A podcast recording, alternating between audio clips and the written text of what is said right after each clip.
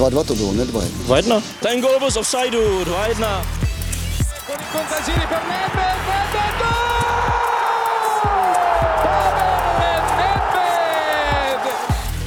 Se nebavím o tom, že to byl fotbal nahoru a dolů. Proč mi dáváte takové otázky?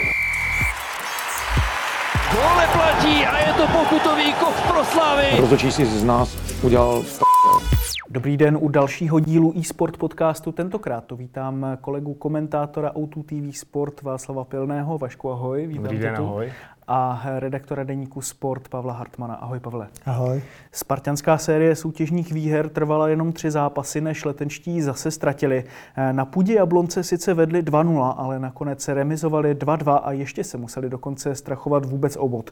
Začnu takovou výbušnou otázkou na úvod. Vašku, odvolal bys taky ten vítězný gol Jablonce, který padl v 90. minutě? No já jsem se na to díval už potom jako z záznamu z nějakých těch opakovaných záběrů a mně spíš přišlo, že jestli tam někdo fauloval, tak to byl spartianský stoper David Liška. Podle mě Martin Doležal v tom byl nevinně a ten gol měl prostě platit, nebo prostě měli to nechat dohrát do konce. Jako to rozhodnutí toho rozhodčího přišlo alibistický i v tom, že on vlastně písknul ještě dřív, než ten balon vůbec jako došel do té brány. Souhlasíš s Vaškovým Jednoznačně. Já jsem si to také pouštěl opakovaně a tam faulovali jedně Liška, ten vlastně uh, doležel se tomu, se tomu bránil, absolutně jsem nechápal že byl odvolaný gol. Když ještě zůstaneme vlastně na začátek u těch kontroverzních rozhodcovských verdiktů, těch bylo napříč vlastně těmi zápasy v 16. kole Fortuna Ligy docela dost, který vám osobně přišel teda nejproblematičtější? No, mně tam nepřišly vlastně problematický žádný momenty, protože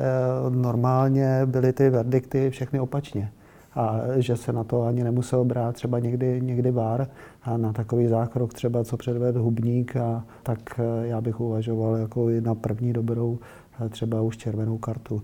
Takže já jsem se já jsem se teda nedivil, protože znám český fotbal, takže jsem se nedivil, ale bohužel pokud s tím český fotbal nebude něco dělat, tak přijde o spoustu, a už přichází o spoustu diváků, o spoustu lidí, protože lidi nejsou hloupí. Vašku, co tebe nejvíc zarazilo z těch rozhodcovských verdiktů? Tak já jsem shodou okolností včera byl právě v Plzni na tom zápase s Libercem a já chápu, že ten rozhodčí má k tomu Romanu Hubníkovi trošku jiný vztah, jiný náhled, je to přece jenom jako bývalý reprezentant, něco dokázal, ale na druhou stranu už tam měl v první minutě souboj, kdy tam šel loktem do Petra Musy, což se ještě obešlo bez jakýkoliv karty a, a pak tam vlastně došlo k té první žlutý, a ten sklus na Tomáše Malinského prostě byl na druhou žlutou kartu. A to, co se stalo potom, samozřejmě v tom kontextu vypadá strašně blbě, je to chyba, protože ten Baluca samozřejmě ano, během jedné minuty vyfasoval dvě žlutý, obě dvě správně, ale zase v tom kontextu, když nedošlo k té druhé žlutý pro Romana Hubníka, tak asi v tom momentě neměl trestat ani Balucu, ale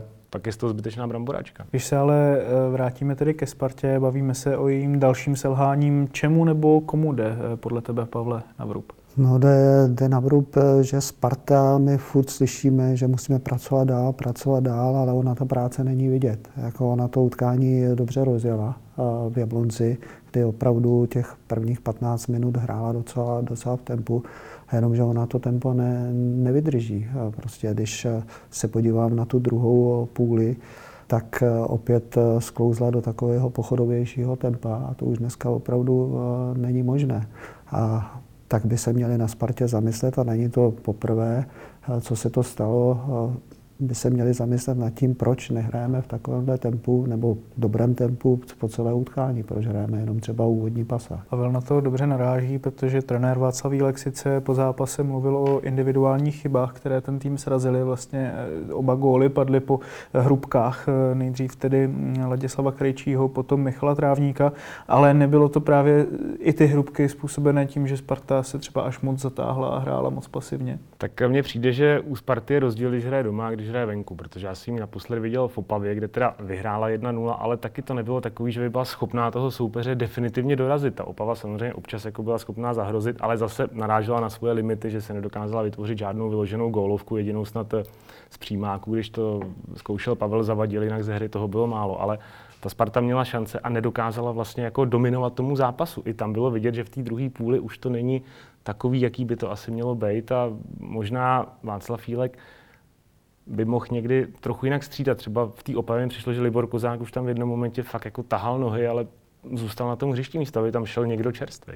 Jedna věc jsou střídání, druhá věc, když si třeba vzpomenu teď na zápas s Teplicemi, co říkal Jindřich Trpišovský po zápase, že chtěl, ať slávisté přidávají další a další góly. Přijde ti ze Sparty, že jako Václav Vílek chce po tom týmu v situacích, kdy třeba vede 2-0 jako to samé?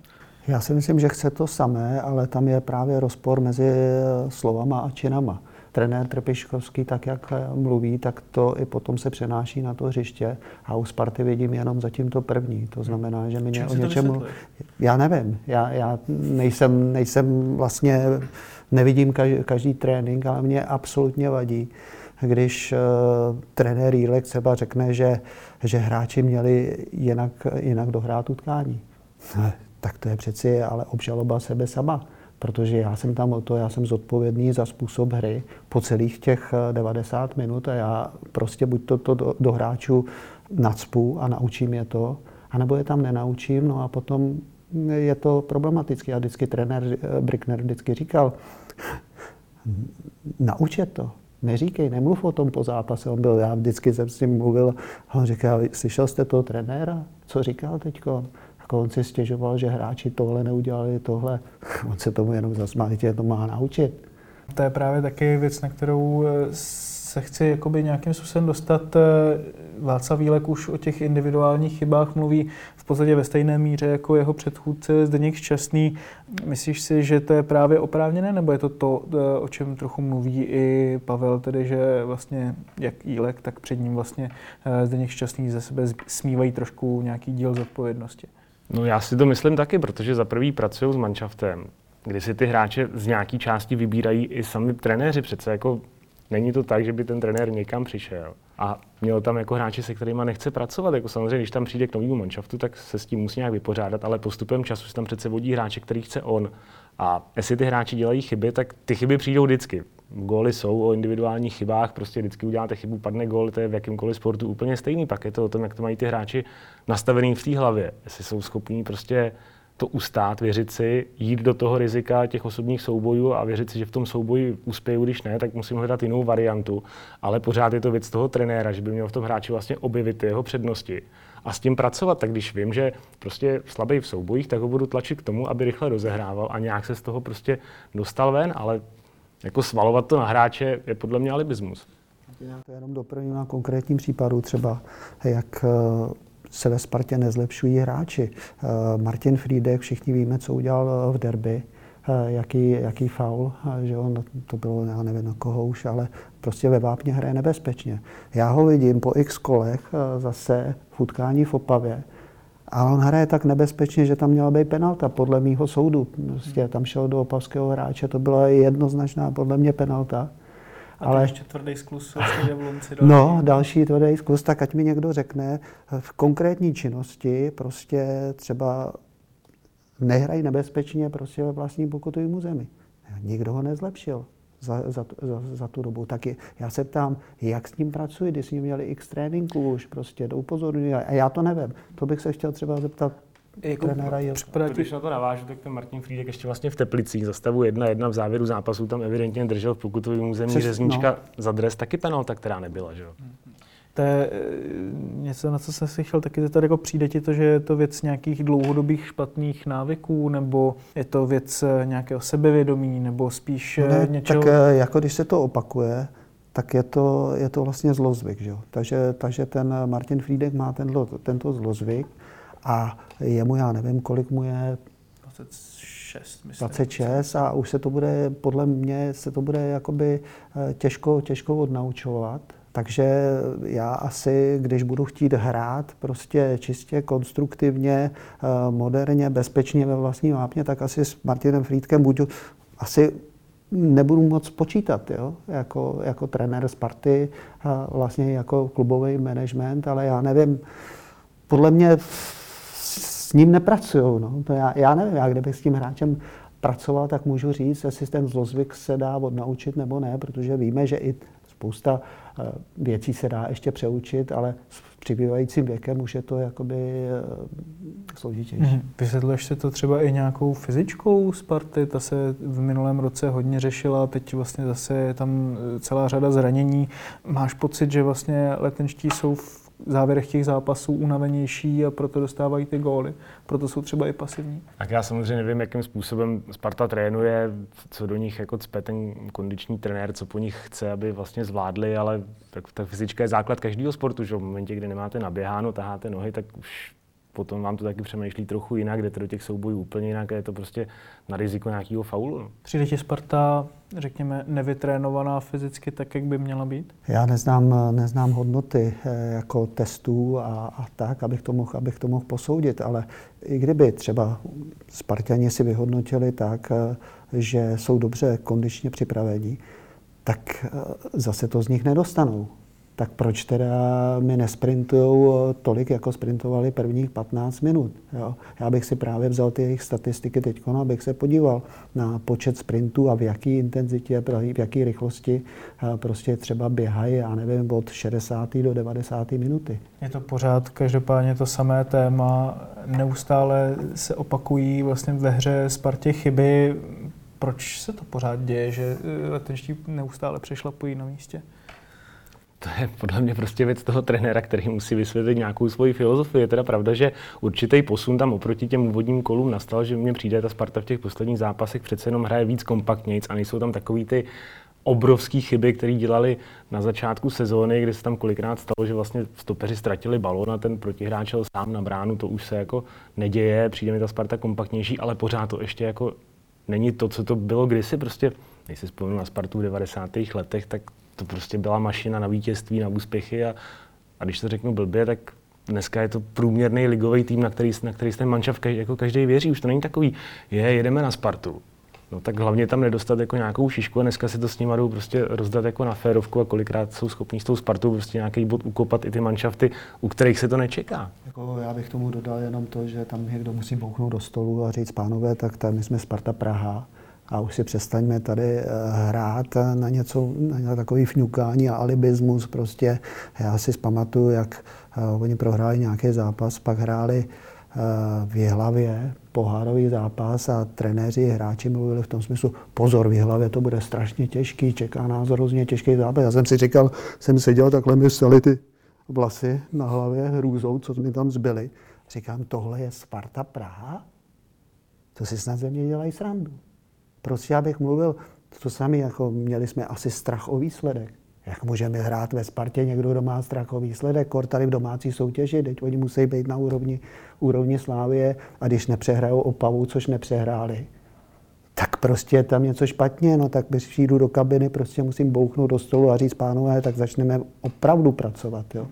A kdo, kdo, na to, kdo se bude bát, tak ani mi nechodí do Sparty, jak může přijít do Sparty, jak může vyskautovat oddělení hráče, který se bojí o výsledek. Oba ty výroky, které jsi zmiňoval, to znamená e, těžký zápas v hlavě a pak e, strachovali jsme se o výsledek e, vlastně v Jablonci. Měl na svědomí trenér Václav Vílek. Myslíš si, Vašku, že trošku jako přenáší to nízké sebevědomí nějak na tým jako tady tohleto, nebo to nevidíš až tak, jako takový problém?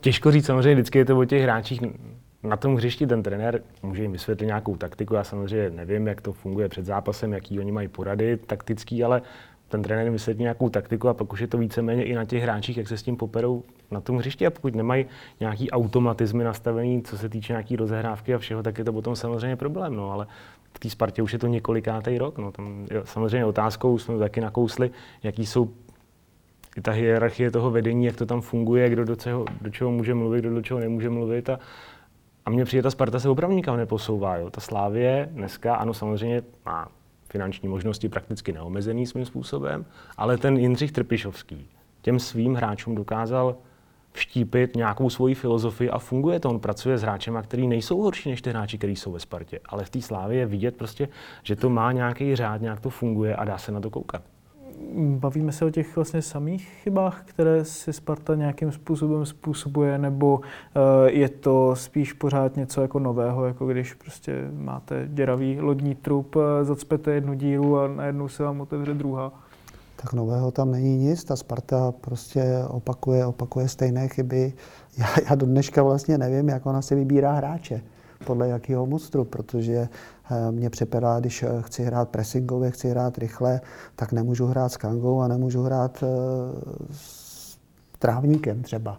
Ale to je třeba můj názor. Jo? Já, já nevím, jaký tam musíte mít na každý post jasný, jasný kritéria, co se týče, já nevím, do jaké rychlosti ten hráč se dostane. Že jo? Já nevím, krajní hráč musí být extrémně, extrémně rychlý. Že jo? A nesmí být takový papírek, jako, jako je třeba plavšič. Přijde ti, že eh, Václav Vílek v těch zápasech reaguje správně těmi střídáními, nebo vlastně, když se podíváme třeba teď na tu lavičku proti Jablonci, tak tam vlastně byly snad jenom dva nebo tři ofenzivní hráči, že vlastně ani v podstatě jako neměl koho tam dát. Mně přijde, když jsem se na to díval, na ten, na ten zápas v Jablonci, tak eh, když mi tam přijde z lavičky manžek, tak si říkám, jestli si ze mě někdo neudělal dobrý den, protože eh, jednak manžek já vůbec si nedokážu představit, že takový hráč je ve Spartě který zažaluje ten klub, jednalo se to, já nevím, eh, na, na FIFA. Nikdo ho nechce vlastně, toho hráče nikdo nechce, oni nemůžou, nemůžou prostě udat nikam. A najednou se objeví, ten má trénovat s Bčkem, nebo já nevím, ale přece to není žádná perspektiva pro Spartu a on mi tady se objeví ještě no, to prostě defenzivní hráč, tak eh, já si jsem chtěl vyhrát a postavit na Manžeka, nechápu. Máš každopádně, Vašku, pocit, že se Sparta pod trenérem Mílkem někam jakoby posouvá správným směrem? Tak uh, asi se posouvá, jak jsem to říkal, tak oproti tomu oproti úvodu sezóny tam samozřejmě nějaký posun vidět je, ale je to, jsou to krůčky, prostě není to to, že by ta Sparta jako opravdu vystřelila teďka a byla schopná hrát s těma, se Sláví, s Plzní prostě vyrovnaný zápasy. Ona se natrápí na vítězství v Opavě. V Jablonci odehraje super první poločas ale prostě taky není schopná dát ten třetí gól. On, sice je to zprofanovaný, říká se Caplárova past, ale je pravda, že vede 2-0, dostane gól a už je to zase o něco nervóznější a není to v takový jako pohodě, jako kdyby to prostě jo, bylo už jako o ty tři branky, kdy už jako je tam i nějaký prostor pro to si ten jeden gol nechat dát a stejně se to dá jako v klidu dohrát. Jo. To je, ale je to prostě o té hlavě, jak to mají ty hráči nastavený. Myslíš si ty, Pavle, že se Sparta někam posouvá pod trenérem Mílkem? No, zatím to nevidím. Jako je, to, je to strašně málo, strašně málo. A, jsi to nebo jakoby, no já jsem to nečekal, protože já jsem, eh, že jo, já jsem, já jsem byl nadšen, když Václav Fílek šel do Sparty, protože jsem znal tu jeho práci, práci v Olomouci, která se mi, která se mi líbila. Prostě tam to bylo vidět a říkal jsem si, že právě on tam přinese tu razanci, ten nový svěží, svěží vítr, tu náročnost, takovou, takovou správnost, správnou náročnost, ale už mě hned vyvedl, co on, když nastoupil a řekl, že vlastně, že všem chce dát hráčům šanci, že, že prostě vlastně ani nezná. To nemůže říct přeci trenér do Sparty, když já, já přicházím, tak prostě musí mít jasnou koncepci, prostě jasný koncept a už mám vyselektovaný hráče, který eh, mi tam do toho zapadají a který ne. Takže v tomhle tom před, eh, ohledu tě jako by třeba negativně překvapil v jakých ohledech? No, překvapil mě negativně v, eh, jednak v tom letom a v, i v těch mediálních výstupech, který vlastně, to je vždycky vzkaz pro tu kabinu, že jo. A teď, když lavíruješ se strachem a to, takže to, to, to mě zklamalo. Hlavně to, že tam opravdu nejsou vidět ty principy Jo, Sparta hraje strašně, když se porovnám eh, třeba se, se Sláví, tak Slávě hraje na daleko menším prostoru než Sparta. Jo. Slávě, Slávě víc sprintuje, víc, víc, víc běhá. Slávě dává víc prudcí, prudský přihrávky. Jo. Slávě má víc hráčů za, v ofenzivě, do, ve, do vápna se dostávají hráčů. To jsou základní principy, které mě třeba na té Spartě vadí. Jo, že tam je, tam je nevidím. Prostě. A proč si myslíš, jako, že je, prostě se teďka nějak Václav Vílek třeba zasekl prostě ve Spartě a nedělá to, co v já, já to nevím, já jsem s ním neměl možnost uh, jako mluvit, já nevím, jestli, by, jestli tam má vůbec nějakou konstruktivní opozici nebo oponenturu jako ve Spartě, která by ho mu měla i on by ty chyby neměl opakovat, že jo? takže on už po těch prvních mediálních výstupech mu měl sportovní ředitel nebo někdo jiný mu měl říct, ale Vašku, takhle my nemůžeme vystupovat na venek, jo? to má, ty dáváš přece těm hráčům prostě strašný alibi, že jo? Ne, to my jsme Sparta Praha, my jedem, že jo?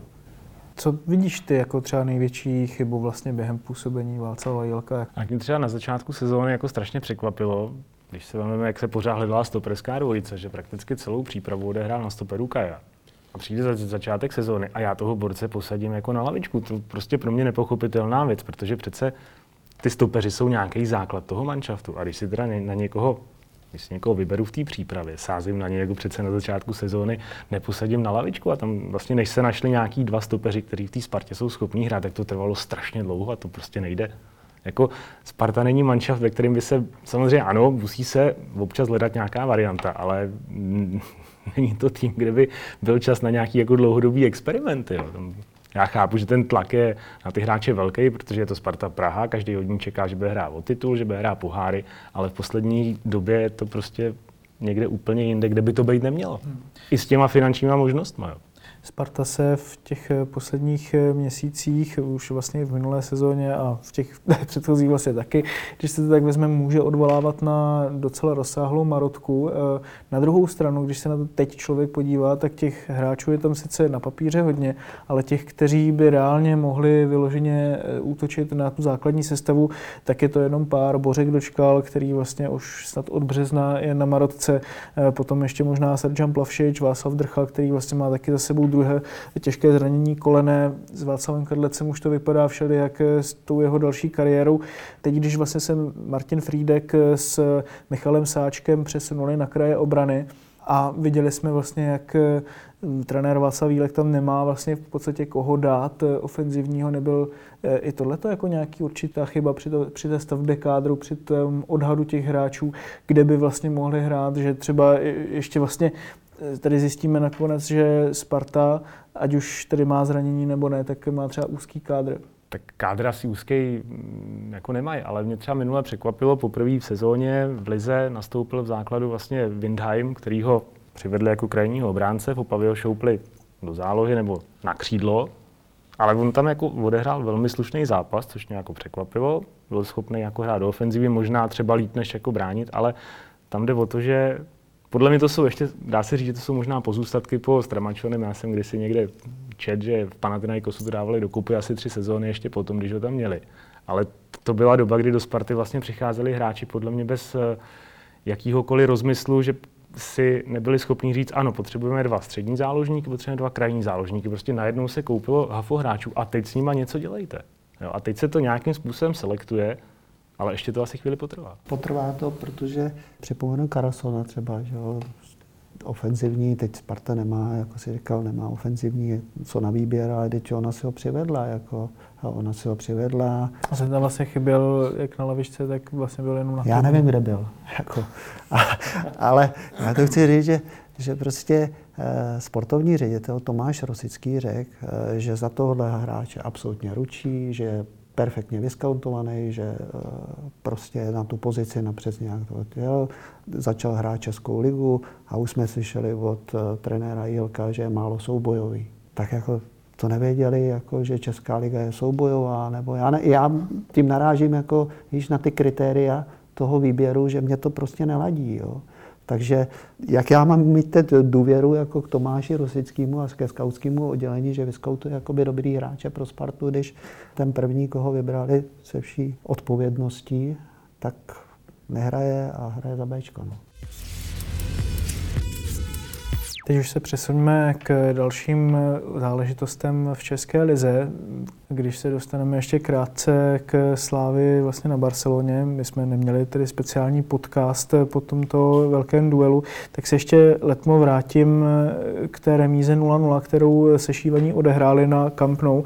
Kolega Adam Nenadál rozjel takovou malou anketu, která mě taky zaujala. Kam vlastně Eh, pánové, řadíte tento úspěch Slávy, když ho srovnáme třeba s Řebíkovskou Spartou ze sezóny 2001-2002, obecně vlastně tedy se všemi těmi spartanskými úspěchy, včetně eh, toho eh, semifinálového vítězství nad Barcelonou v sezóně 91-92, když to ještě srovnáme vlastně s Plzní, která v podstatě přišla z úplně ničeho a vybojovala z toho tři účasti v Lize mistrů. Asi se tedy nebudu ptát, co z toho byl váš, podle vás, největší úspěch úspěch, spíš jako nějaký nejoblíbenější tým?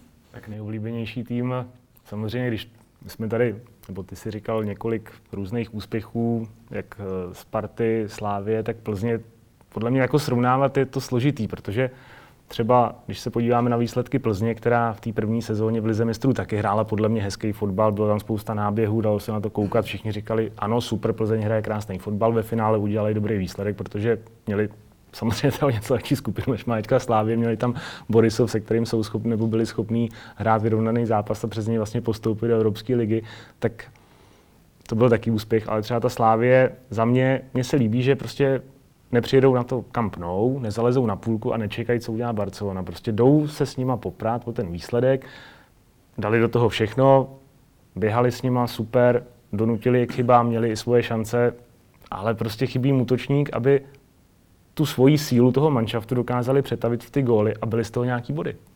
Společný jmenovatel, což eh, Vašek už eh, tady vlastně popsal, těch všech úspěchů, o kterých si mluvil, aktivita. Jo. Ať už to byl uh, Liberec, Liberec uh, za Caplára a za, za Škorpela. Fan, fantastický zápas uh, Liberec-Lyon to byl jeden, podle mě, jeden z nejlepších zápasů vůbec českých eh, týmů v evropských pohárech. Hřebíkovská Sparta. Eh, když si to vezmeme, tak eh, s hráčem taky říkali jste, že nemůže hrát ligu mistrů. To si nikdo ani nedokáže představit. Hartiga. Že jo? A tady vidíme, co dělá prostě ten způsob, způsob hry a ta aktivita, prostě pressing náročný, prostě tak, jak hraje teď Trpišovskýho Trpišovského Slávě, tak to byla Hřebíkovská Sparta. Že jo? Akorát, že eh, Hřebík s tím přišel už před uh, x lety, že jo? ale my jsme se z toho nepoučili. Tak teď no, říkám, prostě poučme se z toho. Vždycky nám přines úspěch. A Bricknerova reprezentace Euro 2004, aktivita vždycky. A proč Eh, jsme se z toho nepoučili. No to já nevím. Ale je to v každém sportu úplně stejný. Tak ano, jsou tam manšafty, které jsou lepší, které jsou horší a já třeba hraju pozemní hokej a před čtyřma lety už to bude jsme hrát Evropský pohár, protože se nám podařilo prostě v naší lize skončit druhý.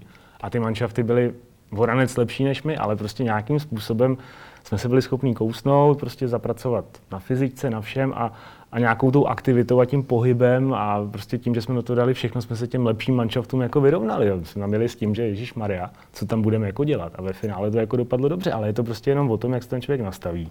A je to o tom prostě, jo, tak ano, jsme horší, ale pojďme se o to nějakým způsobem poprat. Já si pamatuju, co mi říkal Hřebík v té době, v té době, eh, že když jsme se právě bavili, co, co bychom si, jak bychom si to měli vyhodnotit, co bychom si z toho měli, tak on mi říká, hele, První bod třeba si můžeme vyhodnotit, že my v té kondiční stránce musíme být vždycky nejlepší, jako ze, ze všech. Jo? Teď je Slávě je nejlepší, nejlepší ze všech. Že jo? Takže Trpišovský si z toho vzal po naučení že jo? a nemluví o tom a ty hráče opravdu intenzivně trénují. Jo? Je, to, je to čistý odchovanec té, té hřebíkovské školy podle tebe, Jindřich Trpišovský? No, jako má tam, má tam strašně rysů společných, jo? takže já si myslím, že i z toho třeba, třeba vycházel. Samozřejmě to, samozřejmě to vylepšuje, že to nejde prostě skopírovat, eh, něco to, ne, to nefunguje, ale určitě si vzal ty principy, prostě eh, rychlost, eh, prostě sprinty, že jo? tam vidíme, vidíme masopusta, krajní obránce, coufal, bořil, že jo? to je prostě pořád, pořád jízda. Jo, takže, takže on si to vzal, mě, mě zaujalo teď, když tam přišel Takáč vlastně a přišel tam Steplic, ale ty jména jsem, jo, tak oba dva říkali, že vlastně takhle intenzivní tréninky nezažili, že jo. Takže ta tra- Slávě je prostě i na téhle úrovni daleko víc a oni se musí nejdřív na to adaptovat vlastně aby, aby stíhali to tempo. Že? Často se bavíme o tom, že v České lize není taková náročnost na hráče jako třeba v zahraničí. Myslíš si, že třeba přesně jakoby ty tréninky už i slavistické si v ničem nezadají třeba s Bundesligou? Tak já si myslím, že v té Slávě asi to se dá srovnat opravdu s tou Bundesligou, protože jak je vidět, tak prostě ta Slávě dneska je schopná hrát fotbal prakticky s kýmkoliv, potrápila Dortmund, mohla vyhrát na Interu, zahrála super s Barcelonou a je to opravdu zložený na nějaký té fyzičce a to prostě bez tréninku nikde nenatrénujete, že prostě tam to musí být. Dobře, trénují dvakrát denně, ale tak jsou za to placení. Já si vzpomínám, že někde ve Spartě si kdysi hráči stěžovali, že musí trénovat dvakrát denně, no tak kde to jsme? ale ještě jenom k té Barceloně, mně, mně se strašně líbilo, že oni měli eh, vlastně úzký hřiště, takhle úzký hřiště, tam vlastně slávisti to srovnali do dvou řád a měli to kolem půlící čáry na 15 metrech, možná do 20 určitě, stoprocentně. A oni to dokázali udržet, tak tím se my jako bychom se také měli zapamatovat. V každém případě teď Slávě tedy vybojovala druhý bod ve skupině a i když jsou jenom dva a vlastně další dva zápasy se šívaní prohráli, pořád ještě nestratili šanci na postup.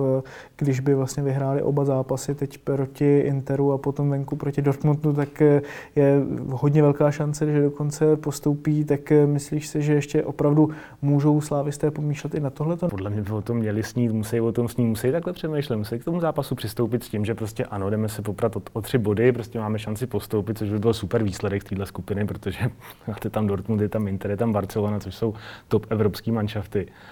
A prostě ta Slávie je s nima schopná jako držet krok, akorát prostě podle mě jim opravdu chybí kvalitní útočník, který by byl schopný každý druhý zápas dát gól. To je současná podle mě největší slabina té Slávie v tom systému, který ona hraje. Viděl jsem, viděl jsem Dortmund teď eh, na Bayernu Nevidím důvod, proč by Slávě neměla v Dortmundu chtít jít za vítězství. Protože si myslím, že pokud Slávě bude, bude hrát, tak si podrží a ještě to vygraduje trošku, tak si myslím, že se nemá, nemá čeho bát, ale bude jí, musí proměňovat ty šance, musí být efektivnější, což eh, zase souvisí s tím, že ty hráči si na to musí zvyknout. No, ale už, už, mají, už mají zase další zápasy, mají prostě za sebou a už proti jim hráli, že jo. Věříš teďka se šívaným proti Interu? Nebo vlastně ve kterém zápase si myslíš, že by mohli nejspíš uspět? Inter musí udělat. Já, já vím, že i někdy Trpišovský to říkal, že to měl spočítaný tak, že musí eh, s Interem Milánu dělat čtyři body. Takže což se může podařit, takže pořád ten plán je a myslím si, že potom, potom půjdou tvrdě, ale zase je tam to, že teď musí hrát na to vítězství. A Trpišovský to sám někde taky říkal, že je docela chytrý, si myslím, tak říkal, že něco jiného je hrát na vítězství a něco jiného je, když jdete jenom, že můžete získat. Hmm. V Evropě už má každopádně slavistická cesta velký ohlas a to bez pochyby taky na přestupovém trhu. Vašku, jak reálně podle tebe hrozí Slávy, že se jí zase rozpadne třeba minimálně půlka týmu a jak si myslíš, že se tohle může projevit na tom kádru už například v zimě? A tak půlka týmu se Slávy určitě nerozpadne. Slávy zase není v situaci, kdyby za každou cenu musela ty hráče prodávat, jak jsme se dočetli, tak Tomáš Souček by měl, letě, nebo by měl ve Slávě zůstat minimálně do léta, takže jako tam opravdu asi není důvod. Ano, samozřejmě, když přišla nějaká extra lukrativní nabídka, jako třeba na Alexe Krále, tak asi to za Slávě neodmítne, ale já nepředpokládám, že by mělo dojít k nějakému výprodeji. Kor, kdyby se podařilo postoupit třeba aspoň do té Evropské ligy. Já si taky nemyslím, protože dneska ta konkurence v té Evropě těch hráčů vůbec na světě je strašná spousta kvalitních hráčů a e, myslím si, že ti hráči ve Slávii jsou silný hlavně proto, že tvoří kompaktní systém, který, který je prostě vynesejí ty jednotlivý hráče. Takže třeba Tomáš Souček si musí precizně vybírat jakoby nový angažmá, aby tam, aby, tam, aby tam opravdu zapadnul, protože on ty hráče kolem sebe potřebuje. Potřebuje to, aby ta hra třeba byla kompaktní, zúžená a tak a podle toho si musí vybírat. Každopádně, když tu slavistickou cestu i na tom přestupovém trhu srovnáme třeba s tím, co jsme viděli v minulosti, kdy české týmy v podstatě hned po nějaké opravdu jako slušné nabídce skočili, ať už by třeba toho hráče prodali klidně i do Ruska, tak, tak přijde ti i v tomhle tom jako Slávě trošku, řekněme, revoluční na tom českém trhu, že Tomáš Souček, který by dřív odešel daleko dřív, tedy samozřejmě do zahraničí, tak teď vlastně zůstává a čeká až opravdu na tu top nabídku, nebo že Slávě nepustila, coufala a tak dál. Tak všechno samozřejmě je to odvislé od těch finančních eh, možností Slávě. Já samozřejmě nevím, kolik čínská firma do té Slávy je schopná poslat peněz, ale evidentně tam ty peníze jsou a tu Slávy nenutí nic k tomu, aby musela zbrkle prodávat. Jo. Takže ona může prodávat opravdu s rozvahou a čekat na nabídku na Tomáše Součka v hodnotě x milionů a, a pak ho teda pustí, ale není to tak, že je, tak teď ho musíme prodat, není to tak, jako, jak to funguje v Liberci, že prostě když přijde nějaká lukrativní nabídka, tak prostě hold, pan Karl si řekne jo a, a toho prodáme. Právě když jsme zmiňovali Tomáše Součka, myslím si, že vlastně je pořád jakoby skoro až nedoceněným hráčem, který nám teď běhá v České lize.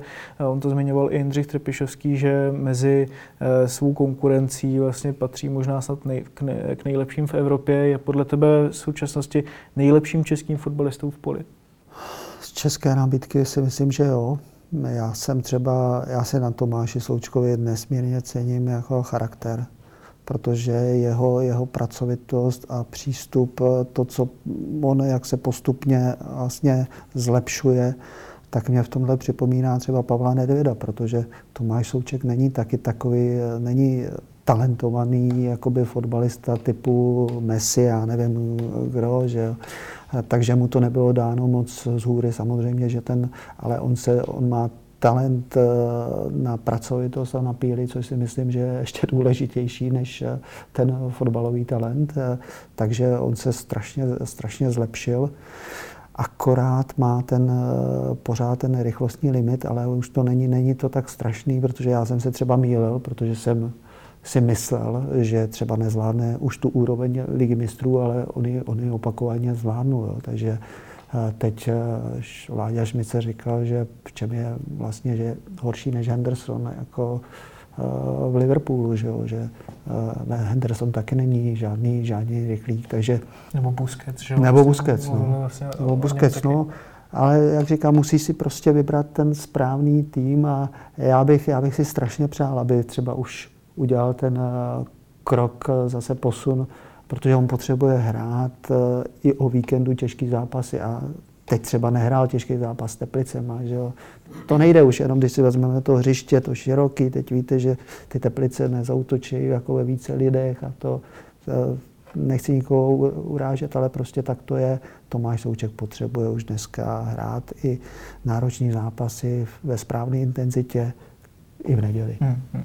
Vašku, eh, když teda mluvil Jindřich Trpišovský o těch eh, některých ohledech, ve kterých eh, patří k té evropské špičce, kde ty ho řadíš vlastně k tomu nejlepšímu výběru hráčů? Tak mně přijde, že Tomáš Souček jako na té pozici, na který hraje, prostě je strašně úspěšný v těch osobních soubojích. On pozbírá spoustu balónů, spoustu míčů, dokáže vybojovat, má kvalitní rozhrávku a hlavně tam i ta nadstavba při těch standardních situacích, kde on samozřejmě umí uplatnit tu svoji vysokou postavu a, a, je prostě, a dává hodně gólů. Jo. Třeba překvapilo, že je až takhle produktivní a je to super. Jo. Prostě podle mě je to fakt a v dnešní době nejlepší hráč v české lize, nebo minimálně jeden z nejlepších, protože, jak už říkali Pavel, on to má v té hlavě srovnaný, je to velice rozumný kluk. V čem třeba pracuje víc než ostatní, nebo v čem jakoby pracuje líp? No, on pracuje na, na velkém prostoru. Myslím jakoby obecně v tom tréninku. A v tom tak. tréninku já ho neznám, já říkám jenom svoji, svoji domněnku, ale myslím si, že určitě si přidává jako individuálně, že to není tak, že mu skončí práce, já nevím, v jednu a jde na kafíčko jako jen on tomu určitě podřizuje i prostě životosprávu a všechno to další, protože jinak by to neutáhl. A je to kluk, já nevím, z Vysočiny, že jo, takže je dobře nastavený takže kluci ze Sočiny občas bývají.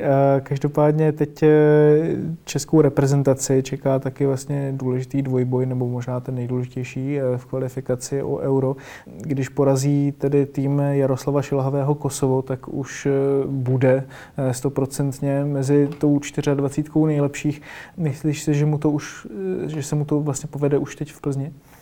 Já doufám, že se to povede teda ve čtvrtek v Plzni, ale, ale samozřejmě jednoduchý to nebude, protože já jsem třeba viděl nějaký fragmenty zápasu, kdy Kosovo hrálo v Anglii a hrálo výborně, bylo schopný velmi rychle přejít z jedné strany hřiště na druhou, prostě na pět doteků, oni byli u soupeřova vápna a nebude to procházka růžovou zahradou, prostě potřebujeme, aby jsme předvedli minimálně stejný výkon jako proti té Anglii, kdy to byl zápas, ze kterého já jsem osobně měl strach, ale byl jsem milé překvapený, jak to ten český národák zvládnul a takovýhle výkon prostě musíme předvíst proti tomu Kosovu. Nemůžeme se uspokojit tím, že přijede nějaký Kosovo. Myslíš si, že česká reprezentace předvede podobný výkon jako proti Anglii? Musí, jiný cesty není, že jo. Aktivita. Ale myslíš si to? No, Doufám. Doufám, ale já chci říct, že prostě já jsem viděl třeba hrát Kosovo několikrát, protože jsem se opouštěl ještě předtím, než jsme tam hráli. A opravdu hraje velmi dobře. Hraje velmi dobře organizovaně a nesmíme zapomínat, že už teď, no, nevím, snad je zdravý, nemám teď aktuální zprávy, tak Rašica, že útočník, což je jako také velice dobrý torpédo. Takže se musíme velice dobře na to připravit. Ještě úplně poslední otázka k tomu mini reprezentačnímu bloku. Teď samozřejmě ukázali i na Barceloně Ondřej Kudela s Michalem Friedrichem, že eh, můžou nahradit eh, to, co nabízel David Hovorka. Měl by tedy Jaroslav Šilhavý trošku ještě zase zvážit eh, změnu v té reprezentační stoperské dvojici, kterou tedy tvoří Jakub Brabec a Ondřej Čelůstka, nebo vlastně tady není žádných diskuzí a na nějakých 99,9% nastupí tady tato dvojice Brabec Čelůstka.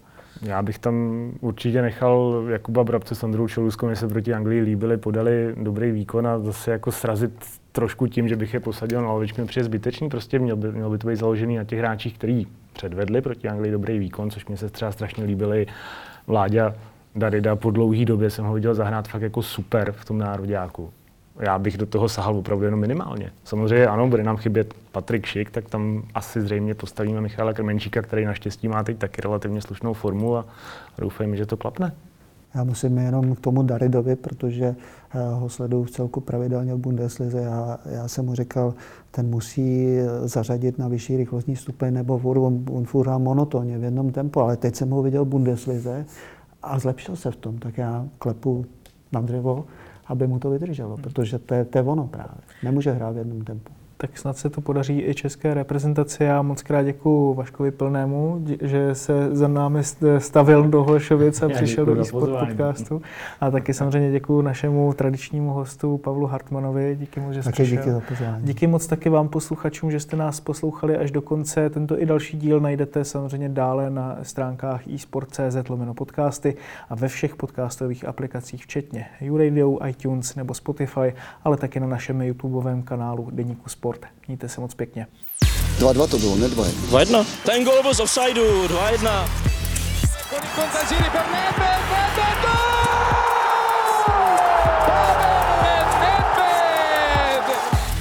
Se nebavíme o tom, že to byl fotbal nahoru a dolů. Proč mi dáváte takové otázky?